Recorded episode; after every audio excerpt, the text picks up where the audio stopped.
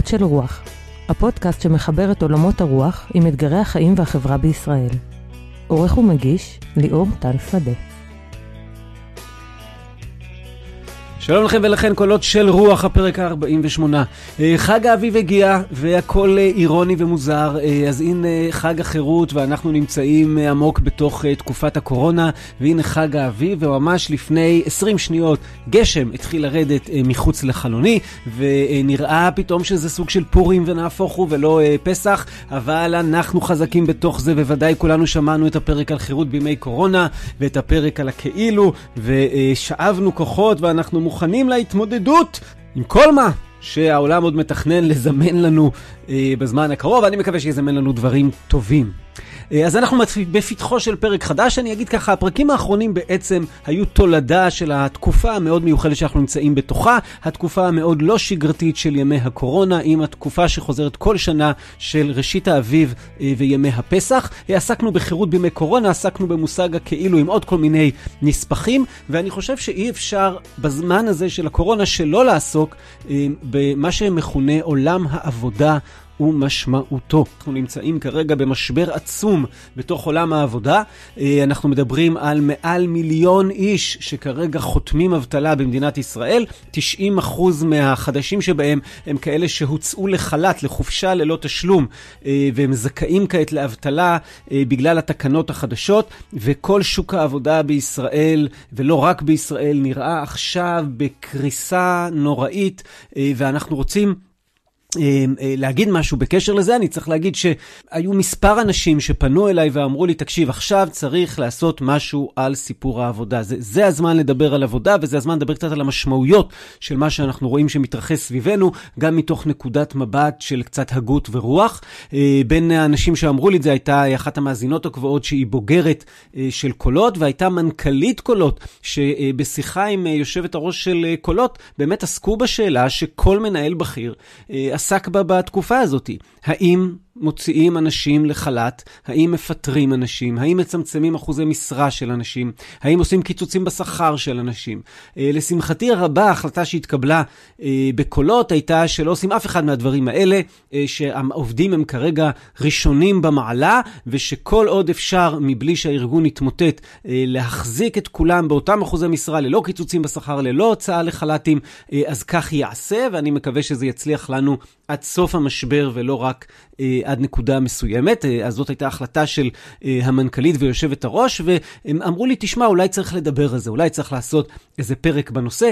אז אמרתי, יאללה, קדימה, אה, החלטתי ללכת על זה, כאשר הפרק שלפנינו יבקש לעסוק במשמעות של העבודה בחיינו. אה, ננסה לראות סוגים שונים של עבודות, אה, סוגים שונים של משמעויות, המשמעות של להיות מנהל שמקבל החלטות בתקופה הזאת, המשמעות של להיות עובד, המשמעות של מה אדם עובר כאשר מוציאים אותו לחל"ת ואומרים לו, תשמע, זה רק זמני, זה, אנחנו נעשה כל מה שאפשר כדי להחזיר אותך למשרדך ברגע שכל המשבר ייגמר. אין ברירה כרגע, זה לא נורא, אתה הולך לקבל 70 אחוז פחות או יותר משכרך, או אה, זה קצת פחות האמת, כדמי אבטלה. מה עוברים בתוך התקופה הזו? אז הנה, זה הנושא שלנו, ואנחנו יכולים לצאת לדרך בפרק הזה. אז אנחנו כהרגלנו נלך קודם כל למקורות וננסה להסתכל קצת אחורה, ואני רוצה ללכת ממש ממש למיתוס התנ"כי הראשוני, שבו רגע אחרי שבוראים את האדם, שהאדם זה כמובן זכר ונקבה, אדם וחווה, ברגע אחרי שבוראים את האדם, אמ, מה עושה אלוהים? מניח אותו בגן עדן, והפסוק אומר, לעובדה ולשומרה. זאת אומרת, העולם של העבודה מתחיל במיתוס הראשוני ביותר, שבו, שימו לב, העבודה היא ככל הנראה לא צורך שהאדם חייב אותו על מנת להתפרנס. היא לא צורך שהאדם חייב אותו כדי שיהיה לו חליפין שהוא יכול להשתמש בהם אחרי זה בשוק. אני מגדל אה, אה, אגסים ותפוחים ואני אתן לך כי לך יש כבשים ואתה תיתן לי... זה לא, זה לא משהו כזה, וודאי שעדיין אנחנו לא מדברים על עולם של כסף. ובכל זאת, מה שעושים בגן עדן, שאותו אנחנו, מדמ... אנחנו מדמיינים את הגן הזה כמקום שלא חסר בו שום דבר, זה לעובדה ולשומרה. יכול להיות שמתחילת המיתוס התנ"כי, התורה מנסה להגיד לנו אה, שעבודה יש לה משמעות הרבה מעבר לאמצעי לפרנסה. וזה כבר נותן לנו אה, שני סוגים של עבודה, או שני סוגים של יחס לעבודה. סוג אחד זה עבודה כלית ברירה על מנת להתפרנס, לו רק לא הייתי חייב לעשות את זה, אה, והיה לי מקור פרנסה שאיננו תלוי בעבודה, אז ודאי שלא הייתי עובד. לבין הסתכלות אחרת לגמרי, שאומרת, העבודה היא חלק ממשמעות חיינו, היא חלק ממימוש היותנו בני אדם. אנחנו עובדים, גם מתפרנסים דרך זה, אבל אם לא הייתי צריך לעבוד כדי להתפרנס, אם היה לי מקור אחר, הייתי ממשיך לעבוד בכל זאת. ופה מעניין להתבונן באמת על עשירי הארץ ועשירי העולם, שלא זקוקים אה, אה, לעבודה לשם פרנסה, ויכולים אה, לא לעבוד כל חייהם, ויהיה להם מספיק כסף לחיות ולחיות בצורה יפה, וגם להשאיר מספיק לילדים ולנכדים, ובכל זאת רובם המוחץ בוחרים לעבוד, לעובדה ולשומרה. אנחנו עוברים מגן עדן בספר בראשית לעשרת הדיברות בספר שמות, אה, ושם כתוב כך: ששת ימים תעבוד ועשית כל מלאכתך, וביום השביעי שבת לאדוני אלוהיך וכו'. ששת ימים תעבוד ועשית כל מלאכתך. האם המשפט הזה נאמר כמעין אילוץ שכזה? זאת אומרת, ראה בלית ברירה, שישה ימים אתה, אין ברירה, אז אתה חייב לעבוד, לעשות את כל המלאכה. אגב, מעניין שמה מה בין עבודה למלאכה, זה נראה פה שהכוונה היא לאותה משמעות, שעבודה ומלאכה הם מילים נרדפות. יש כאלה שפיתחו את זה לכל מיני כיוונים, אולי נדבר על זה בהמשך, אבל יכול להיות שהמשמעות היא כן, שישה ימים, אבל גם יכול להיות שהמשמעות היא הפוכה. לא, כשם שאני מצווה אותך לשמור על השבת, ככה אני מצווה אותך שישה ימים לעבוד. אתה צריך שישה ימים לעבוד ולעשות כל מלאכה. זה נורא מעניין לנסות לחשוב על זה לא כמעין משפט טפל למשפט השבת, זאת אומרת, מעין הלית ברירה שרק מוביל אותנו לרגע השיא, שהוא הרגע ללא העבודה, הרגע שחל עליו איסור מלאכה, שזו השבת, או שנגיד, מה פתאום?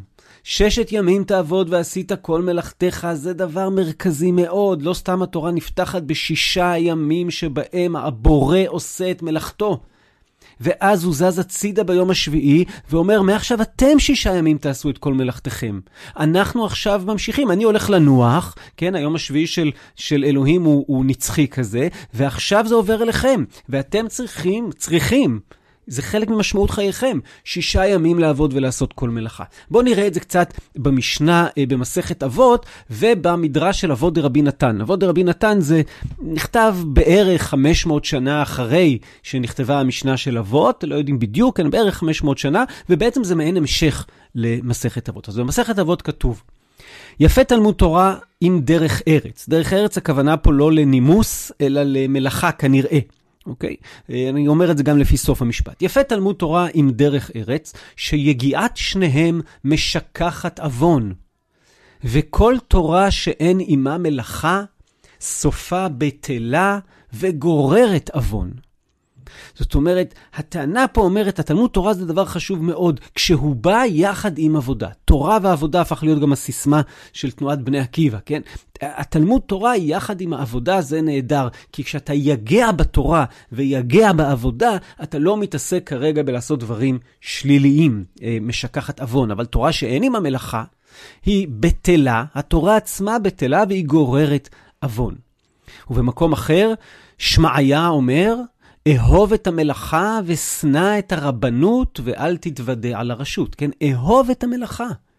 מלאכה זה משהו שאני אמור לאהוב אותו. ובאבות דרבי נתן הם מסבירים.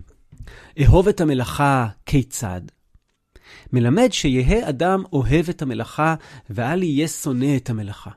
שכשם שהתורה ניתנה בברית, כך המלאכה ניתנה בברית, שנאמר, ששת ימים תעבוד ועשית כל מלאכתך, ויום השביעי שבת לאדוני אלוהיך. הנה שוב הניסיון כמעט לשים אותם ביחד, להגיד, חבר'ה, יש שני יסודות עומק בחיים מבחינת הכתובים, התורה והמלאכה. וכשם שאני אמור לאהוב את התורה ואני מרגיש שהיא ניתנה בברית, כך גם אני אמור לאהוב את, התו, את המלאכה והיא ניתנה בברית. מלאכה היא לא דבר שאני אמור לעשות אותו בלית ברירה רק על מנת להתפרנס. זה, זה סוג של משהו שאני אמור לאהוב. הטקסט שם ממשיך. רבי שמעון בן אלעזר אומר, אף אדם הראשון לא טעם כלום עד שעשה מלאכה. שנאמר, ויניחהו בגן עדן לעובדה ולשומרה. זאת אומרת, מה אומר לנו רבי שמעון בן אלעזר? הוא אומר, אני מפרש את הפסוקים כך, שבעצם העבודה שהיה צריך לעשות אדם הראשון בגן עדן, היא הייתה התניה ל- ל- לקחת פעם ראשונה אוכל בפה. אתה לא טועם כלום עד שאתה עושה מלאכה. יש קשר עמוק בין לעשות מלאכה לבין לאכול, או לבין כל סוג של אה, הנאה בעולם, או הנאה מהעולם. הטקסט ממשיך. רבי טרפון אומר, אף הקדוש ברוך הוא לא השרה שכינתו על ישראל עד שעשו מלאכה. שנאמר, ועשו לי מקדש ושכנתי בתוכם. כן, עשיית המקדש היא המלאכה. אומר, עד שאתה לא עושה מלאכה, עד שאתה לא עובד, האלוהים לא ישכון בתוכך. רבי יהודה בן בטרה אומר, אדם שאין לו מלאכה לעשות, מה יעשה? אין לי, אין לי מה לעשות, אין לי עבודה, אין לי מלאכה. מה, מה יעשה אדם שאין לו מלאכה לעשות? אם יש לו חצר חריבה או שדה חריבה, ילך ויתעסק בה. שנאמר, ששת ימים תעבוד ועשית כל מלאכתך. ומה התלמוד לומר ועשית כל מלאכתך? להביא את מי שיש לו חצרות או שדות חרבות, ילך ויתעסק בהן. ואת רבי יהודה בן בטרה אומר לנו, אם, אתה, אם אין לך עבודה כרגע, תמצא משהו משמעותי שאתה יכול לעשות, כמו למשל לטפל בחצר שלך, לטפל בקרקע שלך, אמ, אל תשב בחוסר מעש. אדם צריך לעשות מלאכה. ששת ימים תעבוד ועשית כל מלאכתך. ורבי יוסי מסיים את הטקסט הזה באמירה קשה מאוד. אין אדם מת אלא מתוך הבטלה.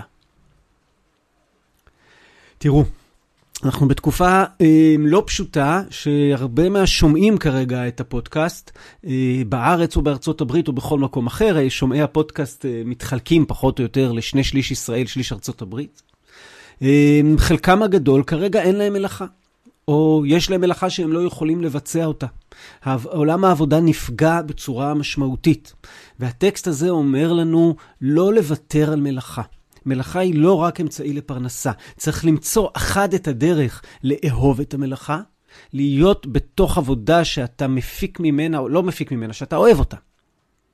ושתיים, אם אין לך עבודה, תייצר לעצמך עבודה. הבטלה הורגת, אומר לנו רבי יוסף. אבל זה לא בא בשביל לדכא, זה בא בשביל לתת כיוון דרך למי שכרגע נמצא בתוך המצב הזה. הגמרא לוקחת את זה, את ההשוואה הזאת שעסקנו בה בין אה, אה, תורה למלאכה ובין אה, העולם כאילו הדתי בחייו של אדם שהיה מאוד חשוב להם, ל, או אם תרצו העולם הרוחני בחייו של אדם, לבין עולם העבודה עד הקצה, ואומרת כך, במסכת ברכות דף ח עמוד א', אמר רבי חייא בר עמי משמי דאולה, גדול הנהנה מיגיעו יותר מירא שמיים. דילו גבי ירא שמיים כתיב, אשרי איש ירא את השם.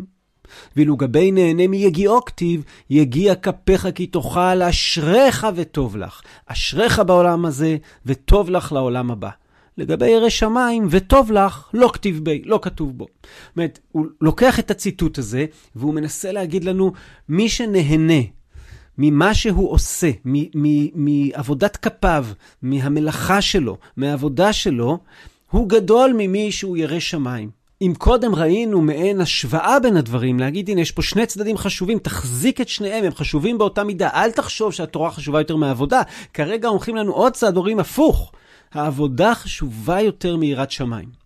זאת אמירה מאוד רדיקלית שנמצאת שם במסכת ברכות, ואגב, במסכת אה, כתובות יש כל מיני דיונים לגבי האיזונים בין תלמוד תורה אה, לבין עבודה, ובין אה, עבודה לבין חיי משפחה, שזה אולי נושא בפני עצמו, האיז, האיזונים של עולם העבודה. אבל כל נקודת המוצא שיש כאן, היא נקודת מוצא שאומרת, אם עד עכשיו ראיתם את העבודה כאילוץ, כדבר שאין ברירה אלא לעשותו, כדבר שהיינו רוצים להיפטר ממנו, אבל מה לעשות, אדם צריך להתפרנס, אז עכשיו אומרים לנו, תתחיל להסתכל על העבודה האחרת. וכשהם דיברו פה על עבודה, הם לא דיברו על סוג העבודות שמאפיינות היום את ה... אני יודע, העשירונים העליונים במערכת, אלא הם דיברו על עבודה אה, שהיום עושים אותה אה, אה, בעיקר העובדים הזרים, אה, ושאנחנו, אה, עבודת כפיים קשה.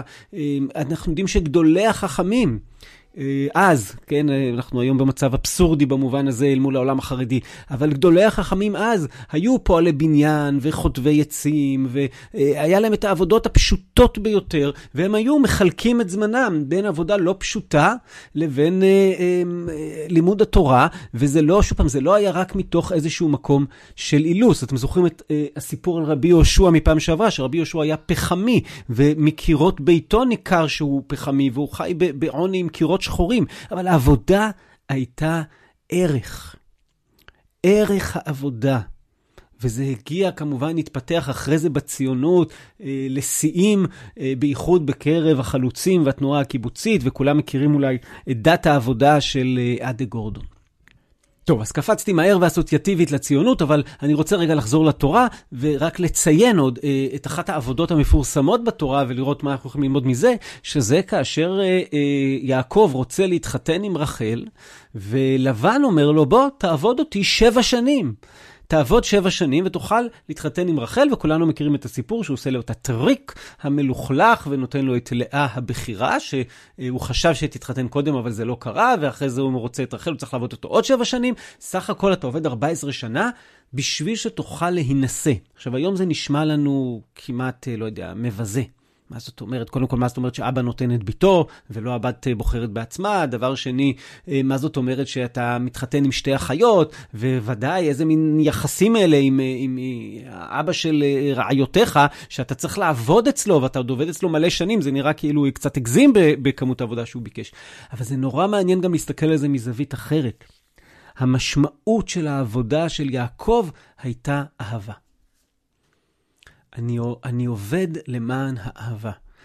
ועכשיו אם נגיד את זה הפוך, ללא עבודה אין אהבה. וכולנו, אה, מי ששומע את הפודקאסט ועבר את אה, אהבות הנעורים של גיל 16, יודע טוב מאוד שאהבה אה, ודאי זוגית, דורשת הרבה מאוד עבודה בהרבה מאוד מובנים. אנחנו עובדים בשביל לאהוב. מעניין גם שבכלל כל העולם הזה של אה, קיום המצוות מכונה עבודת השם. את המילה עבודה, יש לה משמעויות עומק נפלאות בתוך המקורות, והתפיסה כנראה שם אומרת, עבודה היא ערך בפני עצמו. יש מילה אחרת שמזוהה הרבה פעמים בתורה עם משהו שלילי יותר, או בתנ"ך בכלל, וזאת המילה עמל. כאילו, עבודה כרוכה בעמל. והעמל הזה מופיע אסוציאטיבית בשורה של מקומות אה, בתוך המקרא כדבר אה, פחות אה, חיובי, נקרא לזה, כן? אה, במקרא הזה מופיע 75 פעם המילה עמל, אה, או, או ביטויים שונים של עמל, כן? עמלך וכן הלאה, וכמעט תמיד זה ביטוי שלילי וקשה. אצל חז"ל דווקא יש אה, פתאום ביטויים חיוביים של עמל, אתה עמל בתורה, יש לך ברכה בעמלך. אמ, ובתורה, כשניסו כנראה לתאר את הצד הלא טוב של העבודה, אז תיארו אה, משהו שנקרא עמל. אז אנחנו כמובן בהמשך לא נתחמק מלדבר על הצדדים המאוד בעייתיים של עולם העבודה ועל העמל, אבל רגע, אני רוצה לחוד לכם חידה. מי זוכר או זוכרת איפה במגילת העצמאות מדברים על עולם העבודה, באיזה הקשר ובאיזה מילים. מגילת העצמאות, אנחנו רגילים לצטט אותה בהקשרים אחרים. כן, אני משער שכולנו פה מכירים את uh, הטקסטים הכי מפורסמים של מגילת העצמאות, אם זה ההתחלה של מגילת העצמאות של בארץ ישראל, קם העם היהודי, uh, אם זה החלק שבו מכריזים על המדינה, אם זו אותה פסקה 13 מפורסמת, עם הללא הבדל דת, גזע ומין, אבל uh, איפה מדובר על עולם העבודה בתוך מגילת העצמאות? אז לא יודע אם ידעתם את החידה, אבל זה מחזיר אותנו למילה עמל, אלא שהם המציאו שם ביטוי חדש.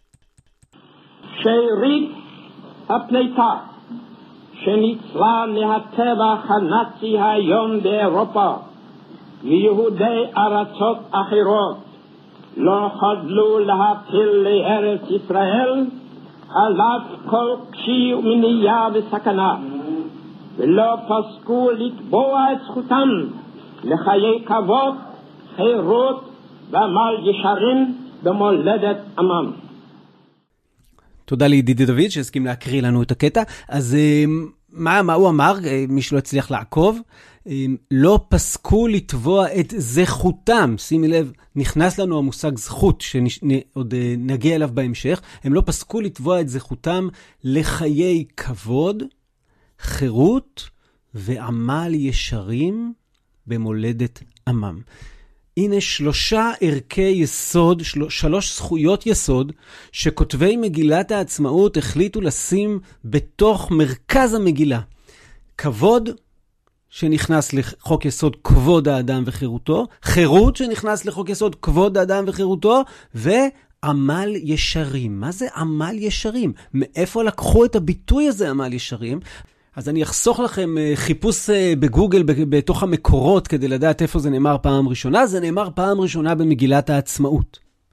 היה פה בעצם המצאה של ביטוי חדש שהמציא אותו משה שרת, שהיה אחד מחמשת האנשים שעבדו על מגילת העצמאות, והוא הכניס אה, אה, לטיוטה שהגיעה אליו את הביטוי עמל ישרים. כנראה כסוג של לחבר את העמל שמופיע רבות אה, בתורה ובכלל בעברית, עם הביטוי honest labor שהוא הכיר. honest labor, כן? עמל ישרים. אה, העמל ישרים אומר לנו קודם כל כנראה שיש עמל שאינו עמל ישרים. ושפה הכוונה היא לסוג אחר של עמל. עכשיו תגידו, איפה זה נכנס לחוק? אז זאת שאלה קשה מאוד, כי כשחוקקו את שני חוקי היסוד שעשו את המהפכה החוקתית הידועה, אחד היה כבוד האדם וחירותו, הנה ראינו הרגע הזכות לכבוד ולחירות, השני היה חוק יסוד חופש העיסוק. האם לזה התכוונו כותבי מגילת העצמאות? אני חושב שיש פער גדול מאוד בין אה, אה, מה שיוצא מחוק יסוד חופש העיסוק ואופן שבו משתמשים בו, לבין מה שהתכוונו אליו במגילת העצמאות. אה, כותב על זה בצורה מעניינת אה, פרופסור יורם שחר, הוא כותב את זה בספר אה, שנקרא מגילת העצמאות עם תלמוד ישראלי, מקורות ומדרשים, ספרות ומחקרים. אה, זה ספר שהוציאה אה, בינה יחד עם המכון הישראלי לדמוקרטיה בידיעות ספרים, אה, פרויקט מרתק, אה, ספר עב כרס כזה על מגילת העצמאות. אה, זכיתי כשהתחיל... התחיל הפרויקט הזה, ככה עשו מין צוות כזה, טנק חשיבה אה, במרכז הגות ויצירה, אה, להיות חלק מזה, אבל ממש בקטנה, והתרומה שלי לספר היא כמעט לא קיימת. והספר היפה הזה ערך ויצר אותו דוב אלבוים, אה, משתתפים בו הרבה מאוד כותבות וכותבים מוכשרים. אז בתוך הספר הם מקדישים גם לביטוי עמל ישרים כמה וכמה עמודים, ויורם שחר כותב כך: מה בא במקום עמל ישרים? התשובה העגומה היא בדיוק היפוכו. וכדאי להסביר. במקביל לחקיקת חוק יסוד כבוד האדם וחירותו, חקקו גם את חוק יסוד חופש העיסוק. בחופש העיסוק אין הכוונה לחופש ההתאגדות וגם לא לזכות לעמל ישרים. בהקצנה, זאת הזכות לחזור לחיי הפרזיטיות של הורינו. ובעניין זה עסק פסק הדין הראשון וכנראה לא האחרון שבו השתמש בית המשפט העליון בחוק היסוד הזה. כמעט ארסי לומר זאת, אבל זו עובדה. הפעם הראשונה שיישמו את המהפכה החוקתית הזאת הייתה כדי לאפשר לברוקר, לברוקרים של מניות שלא לעבור בחינות מקצועיות לפני שהם משקיעים את כספנו שנחסך בהרבה מאוד עמל ישרים.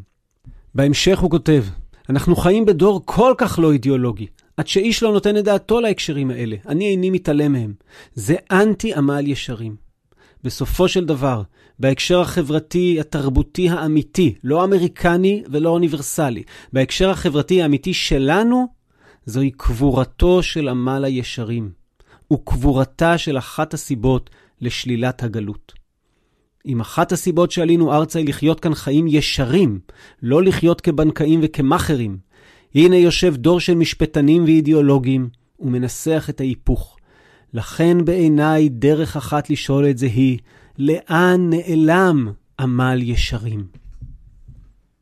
טענה קשה טוען כאן יורם שחר, כאשר הוא אומר בעצם העבודה כערך, עמל ישרים, של עבודה שנעשית אה, באופן ישר ובצורה כזאת שהיא לא, אה, אה, שלא התיווך נמצא במרכזו ולא המאכריות נמצאת במרכזו, ולא, אלא עמל אמיתי של אנשים שרוצים ליצור דברים, שרוצים אה, אה, להתפרנס מעמל כפיהם, שנעשה בצורה ישרה לתפיסתו.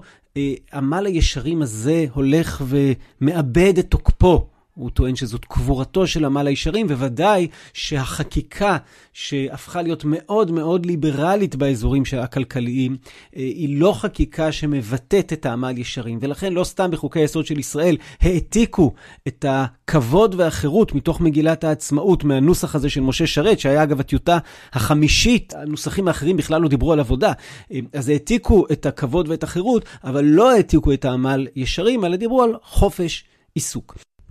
אגב, נגיד שהעבודה כזכות מוכרת כמובן לא רק במגילת העצמאות. בהכרזה לכל באי עולם בדבר זכויות האדם אה, שיצאה אחרי מלחמת העולם השנייה, יש כמה סעיפים שעוסקים בעבודה כזכות. אני אצטט בזריזות, סעיף כ"ג למשל, כל אדם זכאי לעבודה לבחירה חופשית של עבודתו, לתנאי עבודה צודקים והוגנים והגנה מפני אבטלה. כל אדם, ללא כל אפליה, זכאי לשכר שווה בעד עבודה שווה. כל עובד זכאי לשכר צודק והוגן, אשר יבטיח לו ולבני ביתו קיום ראוי לכבוד, העל, לכבוד האדם, שיושלם אם יהיה צורך בכך על ידי אמצעים אחרים של הגנה סוציאלית. כל אדם זכאי לאגד אגודות מקצועיות ולהצטרף לאגודות כדי להגן על ענייניו. ובאותה נשימה, בסעיף הבא כ"ד, כל אדם זכאי למנוחה. ולפנאי, ובכלל זה הגבלת שעות העבודה במידה המתקבלת על הדעת, וחופשה בשכר לעתים מזומנות, ופה כמובן זה מהדהד לכולם את uh, סיפור השבת במקורות היהדות. אני אנסה עכשיו לשרטט um, סוגים שונים של עבודה וסוגים שונים של התייחסות לעבודה. במעין טבלה כזאת. למה טבלה? כי אני רוצה להנגיד בעצם כל פעם שני סוגים, אבל גם לטעון שההנגדות חוברות זו לזו. זאת אומרת, יש איזה קשר עמוק בתוך אה, צד אחד של המעין טבלה הזאת שנשרטט עכשיו, אה, ובהנגדה לצד השני של הטבלה. אז בואו בוא נראה בעצם על מה, מה הכוונה. ההבחנה הראשונה שנעשה, כבר עשינו אותה, אה, דיברנו על עבודה כחלק ממשמעות החיים, עבודה כערך, עבודה כחלק מהעשייה שאני גאה בה, בצד אחד של הטבלה, ובצד השני, עבודה כאמצעי טכני לפרנסה. ההבדל השני, שגם עליו כבר דיברנו, עבודה שהיא אמ, עמל ישרים, זאת אומרת שהיא מבטאת איזה תפיסת עולם, ושהיא נעשית באופן אה, לכל הפחות הגון, ושרואה את הזולת, ושמבקש להפיק מתוך העבודה למען כולם וכן הלאה, לבין עבודה שהסיפור בה הוא מאוד מאוד אגואיסטי, אגוצנטרי, שאומר, אני אעשה מה שאני רוצה לעשות ואסור לך להתערב לי, ואם אתה נדפק, בעיה שלך. נבחין בין עבודה יצרנית, עבודה שאני יוצר משהו, אני, אם תרצו, מממש משהו, כן? לבין עבודה שהיא עבודה משרתת. ולרוב זה אומר שהיא גם עבודה צייתנית.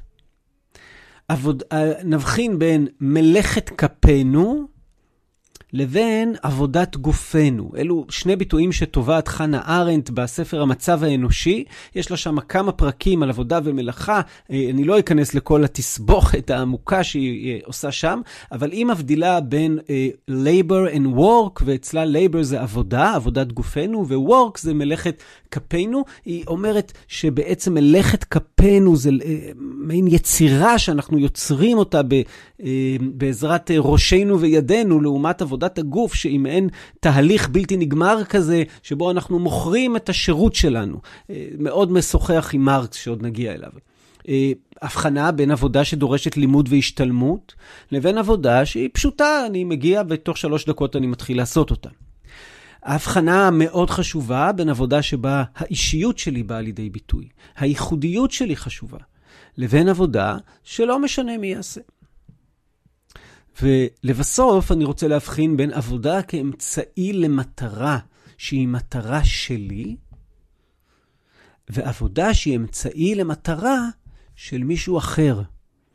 וזה, עסקנו בזה לא מעט בפרק על אייכמן להבדיל, כן? של הספציאליסט ההוא שמגיע לאיזשהו מקום ואומר, מה שמעניין אותי זה אה, להצליח למקסם ולעשות אופטימיזציה של התהליכים, של האמצעים. אני אעשה את עבודתי בצורה הטובה ביותר, כאשר היא תהיה האפקטיבית ביותר, אבל אני לא אחראי לגבי השאלה מהי המטרה של אותה עבודה. ואם נחשוב על זה, אז הרוב הגדול של האנשים שעובדים במשק, בעצם בסופו של דבר עובדים למען מטרה שאינה שלהם. העבודה מייצרת משהו שהוא לא עבורם, הרבה פעמים לא מעניינת אותם המטרה, הרבה פעמים המטרה לא רק חיצונית להם ולא מעניינת אותם, אלא הם יכולים להיות אפילו נג, נגדה, או הם יכולה להיות מטרה שהיא איננה מושגת. זה נוגע בעומק מושג הניכור בתוך עולם העבודה, מושג שבלעדיו אי אפשר לעשות פרק על עבודה. מה זה עולם הניכור? הניכור הוא מושג שעסקנו בו פעמיים בפודקאסט, פעם אחת בפרק אה, על ערך פרום וחברה שפויה, ופעם אחת בפרק אה, על אה, קרל מרקס בתוך הסדרה על צדק חברתי. אה, נגיד אותו עכשיו על רגל אחת, אז אתם כמובן יכולים לחזור לפרקים ההם אה, כדי להעמיק בדבר הזה. אה, הניכור זה מלשון נוכרי, מלשון זר. כאשר אני עושה משהו שאינני מחובר אליו בצורה אמיתית. העבודה המנוכרת היא עיקר העבודה שרוב האנשים עובדים בה, לטענת אה, אה, הוגים ניאו-מרקסיסטים אה, שונים. זאת אומרת, רוב העולם היום, העבודה שהוא עושה, היא סוג של עבודה שהוא איננו מרגיש חיבור לא לתהליך עצמו שהוא עושה, אין לו איזושהי מימוש עצמו והנאה ותחושת קשר פנימי לדברים שהוא צריך לעשות אותם בתהליך, וגם אין לו קשר ותחושת שייכות למה שיוצא בסוף מתוך העבודה הזאת, למטרה של כל העבודה הזאת, לתוצר של כל העבודה הזאת. וכשאתה מנוכר לתהליכי העבודה ולתוצר העבודה, אגב, פעמים רבות אנחנו מנוכרים רק לאחד משניהם, זה מאוד עוזר. זאת אומרת, אם אני עושה עבודה שאני אינני מתחבר לתהליך שאני עושה, אבל כל הזמן אני מרגיש בפנים שזה למען מטרה שאני מאוד מאמין בה. או לחילופין, אם אני עושה עבודה שאני מאוד נהנה מהמהלך שלה ומבטא את כל כולי, וצריך להפעיל את ראשי, וצריך להפעיל את כישוריי, וצריך... ל... אבל...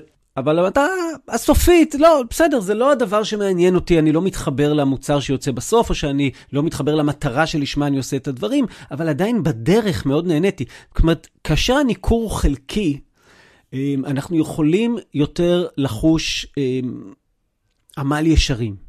אבל כאשר הניכור הוא מוחלט, כפי שקורה הרבה מאוד פעמים, אומר לנו מרקס, יגיע הרגע שבו האדם יוכל לברוח מהעבודה, אם כי יש לו מקור פרנסה אחר, אם כי עכשיו הוא יוצא לחופש, אז הוא יברח ממנה כמו שהוא בורח מהמגפה. מעניין מאוד שזה הדימוי שהוא נותן לנו כשאנחנו היום בתוך ימי המגפה הזאת, כן? אומר, אדם בורח מהעבודה כמו שהוא בורח מהמגפה. הצד השני, כמובן, עבודה שיש, אני מרגיש קשר עמוק אליה, אני מרגיש שאני, לא רק שאני לא מנוכר, אני מרגיש שזה חלק ממני. אני גם בתהליכי העבודה מביא את עצמי לידי ביטוי עמוק, וגם התוצר של העבודה והמטרה של העבודה זה דברים שאני רוצה בהם ודברים שאני מאמין בהם, ואז אני מרגיש שהעבודה מבטאת אותי. אולי אפילו אפשר להגיד, אני מקווה שזה לא תמים מדי, שהפסק זמן שניתן עכשיו להרבה אנשים מעולם העבודה, הוא פסק זמן שבו הם יכולים רגע לנסות לחשוב מחדש על עצמם בתוך עולם העבודה, ולשאול את השאלה איך אני יכול לחוש את הדבר הזה של החיבור העמוק, בין אם לתהליכים, בין אם למטרה ובין אם גם וגם, אה, ואם אני לא מצליח, אז אולי יש לי אפשרויות אחרות. אני יודע, לא תמיד יש, ויש אנשים שנאבקים על בסך הכל להשאיר את הראש מעל המים מבחינה כלכלית, ואין להם ברירה, והם יעשו כל עבודה שיש, אבל אני אומר, כשיש לך איזשהו מקום של תמרון, אז האמירה פה אה, לנסות להתחבר לתוך עולם העבודה. עכשיו, אנחנו חילקנו טבלה כזאת, נכון? אנחנו אמרנו, יש בצד אחד של הטבלה עבודה שהיא חלק ממשמעות החיים, והיא עבודה יצרנית, היא מלאכת כפינו, היא עבודה שדורשת לימוד והשתלמות, והאישיות שלי באה לידי ביטוי, הייחודיות שלי חשובה לעבודה, והעבודה הזאת היא אמצעי למטרה שהוא מטרה של עצמי. ומהצד השני של הטבלה יש עבודה כאמצעי טכני לפרנסה, עבודה שהיא משרתת וצייתנית, עבודה שהיא אה, עבודת שאיננה נגמרת, עבודה שהיא פשוטה ולא דורשת ממני שום דבר מיוחד, וזה גם לא משנה מי יעשה אותה, ואולי בקרוב רובוט יחליף אותי. והיא עבודה שהיא בעצם אמצעי למטרה של מישהו אחר. העבודה הזאת לא מעניינת אותי, הסיבה היחידה שאני עושה אותה זה כי בסופה אני מקבל כסף שישמש אותי לדברים שלא קשורים בה. אבל העבודה עצמה, אין לה שום ערך בעיניי, אלא היא אילוץ שאני נאלץ לעשות אותו בחיי. הנה שני צדדים של הטבלה, ועכשיו כל אחד ואחד יכולים לשאול את עצמם איפה אנחנו בעבודה שלנו בתוך זה, אבל גם להבין שהפריבילגיה ליצ... לעשות לעצמנו עבודה שכולה נמצאת בצד הימני של הטבלה של המשמעות והיצירה ומלאכת הכפיים והלימוד וההשתלמות והאישיות שבאה לידי ביטוי והייחודיות ושהיא אמצעי למטרה שלי, כל הצד הנפלא הזה של הטבלה, היא פריבילגיה שקיימת רק לחלק מהאנושות, הייתי אומר למיעוט של האנושות, ורבים רבים נאלצים להיות בעבודות שהן בצד השני של הטבלה. ולא רק זה, אלא שככל שזה יותר מובהק בצד השני של הטבלה, אנחנו בדרך כלל יותר נעזר בכוח עבודה זר, או במילים אחרות, באנשים מאוד עניים שמגיעים ממדינות אחרות ואין להם ברירה אלא לקיים את העבודה הזאת כי הם צריכים את הפרנסה. השאלה היא לא רק איך אני יכול להחליף עבודה כדי להיות יותר בצד הימני של הטבלה, אלא שאלת עומק רצינית היא איך אני יכול בתוך העבודה שלי לייצר לעצמי את המשמעות, לייצר לעצמי את המקומות שבהם אני בא לידי ביטוי, את הייחודיות שאני מביא לתוך העבודה. איך אני יכול גם בתוך התפקידים הסיזיפיים והפשוטים לבוא ולהגיד, אז מה? הנה, כך אני מביא את עצמי לידי ביטוי בתוך העבודה הזאת, וכך אני מכניס ערך לעבודה הזאת, וכך אני מכניס מערכים שלי לעבודה הזאת וכן הלאה. זאת אומרת, יש פה איזשהו משהו שהוא לא רק תיאור קורבני, עצוב, של יש כאלה שנפלים על הצד השמאלי של הטבלה, אלא אמירה שאומרת, יכול להיות שיש לנו משהו אקטיבי לעשות, כדי שבכל עבודה שאנחנו לא עושים, no matter what, נדע איך להפוך אותה לעבודה שאיננה מנוכרת עבורנו ושאנחנו חווים אותה. יש uh, uh, חוקר בן ימינו בשם ברי שוורץ, שבסרטון TED שלו שראיתי אומר ככה, הוא אומר, תראו, אנחנו מעצבים את המין האנושי דרך המוסדות והעבודות שאנחנו יוצרים. מה זה אומר מעצבים? הטענה של שוורץ אומרת, זה לא שאדם מתאים לעבודה מסוימת אז הוא עושה אותה, אלא אדם הרבה פעמים צריך עבודה ויש מצאי מסוים, והוא הולך לעבודה, ומה שאומרים לו לעשות מהבוקר עד הערב זה מה שהוא עושה, אבל כשזה נעשה באופן תמידי, יום אחרי יום, כל היום, במשך שנים, אז אנחנו דרך, דרך זה משנים את האדם. וככל שהעבודה מטפשת יותר, אנחנו מייצרים את האדם הטיפש. ככל שהעבודה חסרת נשמה יותר, אנחנו מייצרים את האדם חסר הנשמה. ככל שהעבודה מנוכרת יותר, אנחנו מייצרים עולם יותר מנוכר, עם יחסים חברתיים מנוכרים. ככל שהעבודה אלימה יותר, אנחנו מייצרים עבודה, אה, עולם אלים יותר. במילים אחרות, אומר ברי שוורץ, יש לנו... אה, מי שיכולים להשפיע על עולם העבודה, מטרה מאוד עמוקה, איך להצליח לייצר עולם עבודה שמייצר ומעצב מין אנושי שנראה כמו שהיינו רוצים שהמין האנושי ייראה. שוורץ מוסיף ואומר שיש שיחה ידועה בין מנהלים, אני, מי שפה עוסק בניהול מכיר אותה, אומרים, קשה מאוד להשיג היום עובדים טובים דווקא לעבודות הכי פשוטות.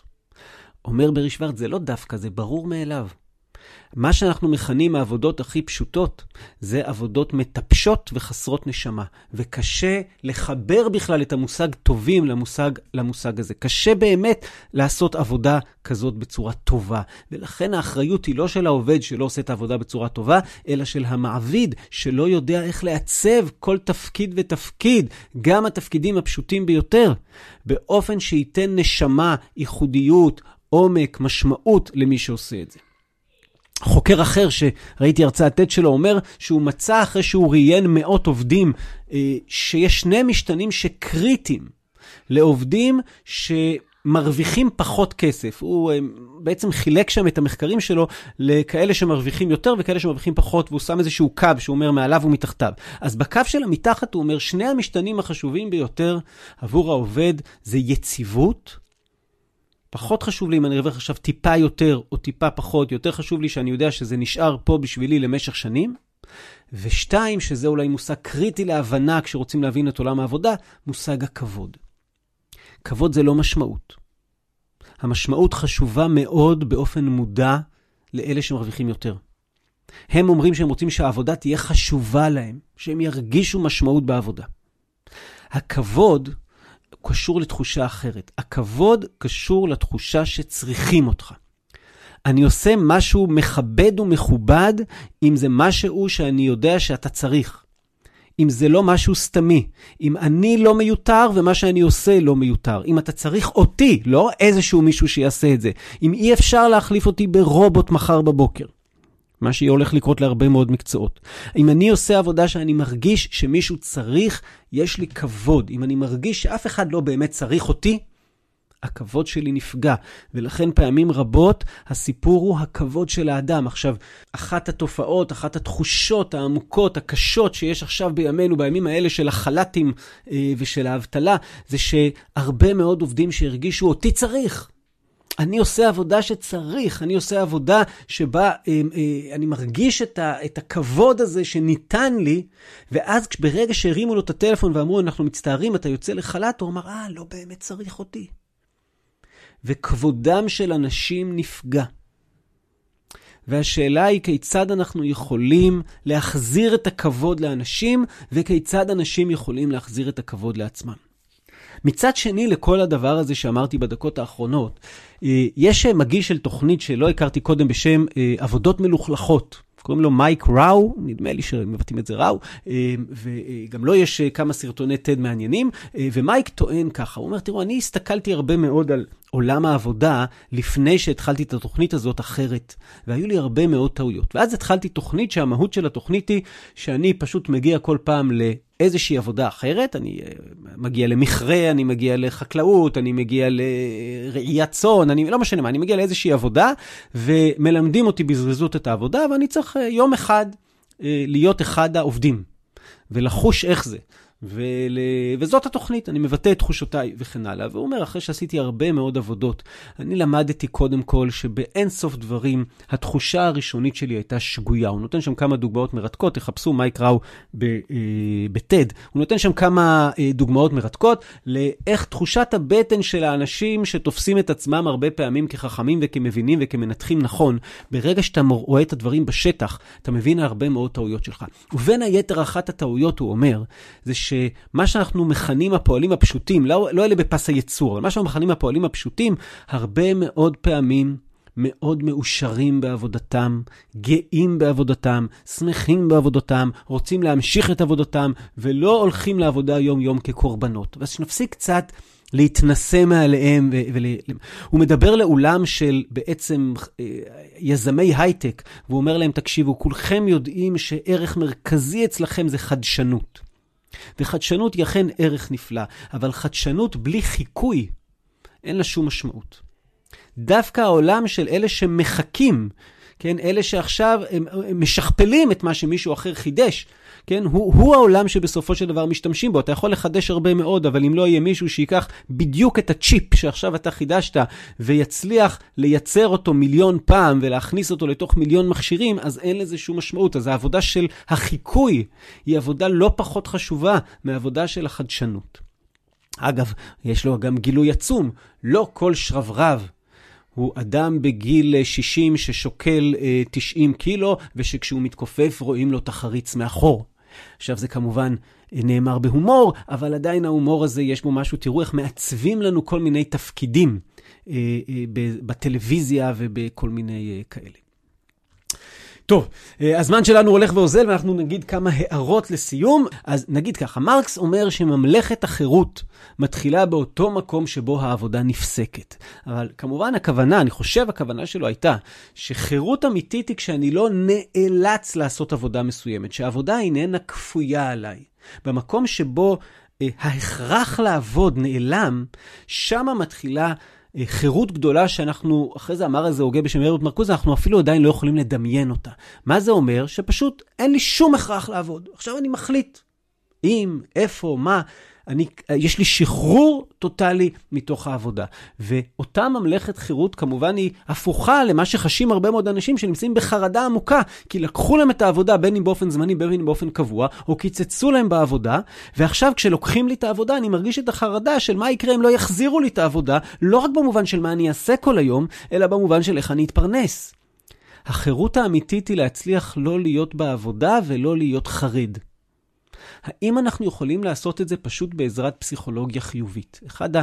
אה, ראיתי הרבה סרטוני TED בתקופה הזאת כדי אה, להכין את הפרק על עבודה, אז אחד, אני מצטער שלא זוכר את שמו, אחד המרצים שם דיבר על החשיבות העצומה של פסיכולוגיה בתוך כל מה שאנחנו עושים. הוא אומר, המחקרים מראים, עשרה אחוז זה אובייקטיבי, 90 אחוז זה העדשה שדרכה אנחנו רואים את המציאות. זאת אומרת, 10 אחוז מציאות, 90 אחוז זה האופן שבו אנחנו מתבוננים על המציאות. כיצד אנחנו יכולים להתבונן על המציאות של עולם העבודה אה, הנוכחי שבו אנחנו נתקלים באופן כזה שזה יהיה חיובי. אז אני אפנה רגע עכשיו למנהלות והמנהלים שמאזינים לפודקאסט. אני רוצה להגיד משהו בזהירות רבה. רבות ורבים המנהלים הנפלאים והנהדרים שנאלצו בלית ברירה כמוצא אחרון מתוך אחריות כלפי הם, התפקיד שלהם וכלפי הארגון שאותו הם מייצגים על מנת שלא יתמוטט וכולם ינזקו, נאלצו לפטר כמות מסוימת של אנשים ולהוציא לחל"ת כמות גדולה של אנשים.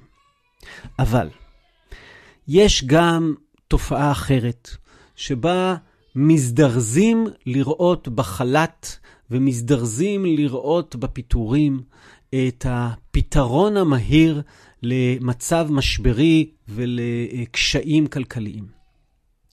ואני רוצה להזהיר את כולנו מהמקום הזה, ולדבר אפילו, הייתי אומר רגע, לליבם של אנשים שיש להם את הכוח, כרגע הם מחזיקים את הכוח הזה בידיים, ולהגיד ככה, החל"ת, אלא אם כן הוא משהו מוסכם עם העובד, שבסופו של דבר העובד רוצה בו מכל מיני סיבות בתקופה זו. החל"ת צריך להיות האמצעי האחרון האחרון שבו משתמשים. עבודה היא דבר מרכזי וחשוב ומשמעותי ומעניק כבוד ומעניק ערך לחיים, ולא לוקחים את זה לאדם אלא בלית ברירה אמיתי. יותר מזה, מנהל חכם מבין שלהיאחז עכשיו בעובדים ולהגיד להם עכשיו אתם משמעותיים, ישתלם לו אחרי זה לאורך שנים. גם במובן הכי אה, אינסטרומנטלי ופשוט. זאת אומרת, גם העולם, העולם הערכי וגם העולם האינסטרומנטלי אומר, אם אתם יכולים איכשהו להנדס את ההתמודדות עם המשבר הזה, בלי להוציא אנשים לחל"ת, ובלי כמובן לפטר אנשים, זו הדרך הנכונה לעשות את זה. תבינו שעולם העבודה הוא כל כך משמעותי, וזה לא רק הפרנסה. והרבה פעמים יעדיפו עובדים להגיד, אוקיי, לא נורא, תיפגע פרנסתי ב-20%, אבל אני עדיין, עכשיו תגיד, מה ההבדל? מה, אתה מוציא אותו לחל"ת, הוא מקבל ממילא 70%, הוא לא צריך לעבוד. אבל לא, הרבה מאוד אנשים, זה לוקח להם משמעות, זה פוגע להם בכבוד, הם מרגישים מיותרים. אתם יודעים שכשהרמב"ם מתייחס לצדקה, אז הוא אומר שהשיא של הלכות הצדקה, המעלה הגבוהה ביותר של צדקה, זה להצליח להחזיק ביד ישראל שמח, לתת לו מתנה או הלוואה, או לעשות עמו שותפות, או להמציא לו מלאכה, כדי לחזק את ידו עד שלא יצטרך לבריות לשאול. זאת אומרת, אם עכשיו אתם אומרים ככה, אני, העלות האמיתית של להחזיק עובד מסוים כרגע היא כך וכך כסף, ואני הולך לתת כך וכך כסף לצדקה, אל תיתנו את הכסף לצדקה, תחזיקו את העובד, אוקיי? זאת אומרת, אם זה או זה או זה, כמובן. אמ, ההצדקה האמיתית היא שאנחנו מצליחים לשמר את עבודתם של אנשים. אז מה אני אגיד לכם? אם יש לכם דרך להרים טלפון אחרי החג לעובדים שהוצאתם לחל"ת ולהגיד להם, קדימה, תחזרו. אני צריך אתכם, אתם משמעותיים, אז תעשו את זה. עבודה היא דבר מאוד משמעותי באופן שבו אדם בונה את עצמו ואת אישיותו ואת חייו.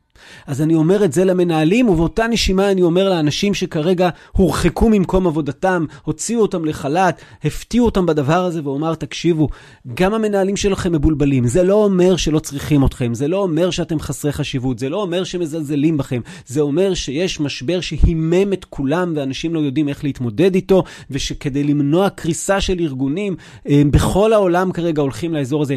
אל תרגישו שהפגיעה הזאת היא פגיעה עמוקה בכם. תלבשו את העדשה. הרגשה אחרת. ואז אנחנו יכולים לנסות למצוא את הטעם ואת המשמעות ואת האופן שבו אנחנו לוקחים את התקופה הזאת, כמו שניסיתי להגיד בפרק על החירות בימי קורונה, ומנסים להפוך אותה למאוד משמעותית ומלמדת עבור עצמנו. טוב, התנצלות על הנאומים בסוף, הנושא הזה קצת מטלטל אותי ונוגע בי מבפנים. בזה בעצם אנחנו אה, מסיימים גם את הפרק על העבודה ומשמעותה, אה, ובמובן מסוים את המיני סדרה הספונטנית שנוצרה כאן בעקבות הקורונה ונושאים שקשורים לימים האלה של הקורונה. אני מקווה שכשם שאנחנו מסיימים לדבר מיני סדרה על קורונה, כך גם הקורונה תלך ותסתיים לה מחוץ לחדר, למרות שאני יודע שזה לא יקרה כל כך מהר. פתחתי את לוח השנה העברי וגיליתי שהפרק הבא שלנו בעצם יוקדש לכבוד יום הזיכרון לשואה ולגבורה, והפרק שאחריו, יום הזיכרון לחללי מערכות ישראל או יום העצמאות, נראה איזה מצב רוח יהיה על מה ללכת. אז נתראה בעצם בפרקים הבאים ובמועדי ישראל הבאים, ובינתיים שמרו על עצמכם, שמרו על בריאות משפחתכם, סובביכם, שמרו על הכללים, ושנצא מזה כמה שיותר מהר וכמה שפחות גרוע או יותר טוב. להתראות לבינתיים.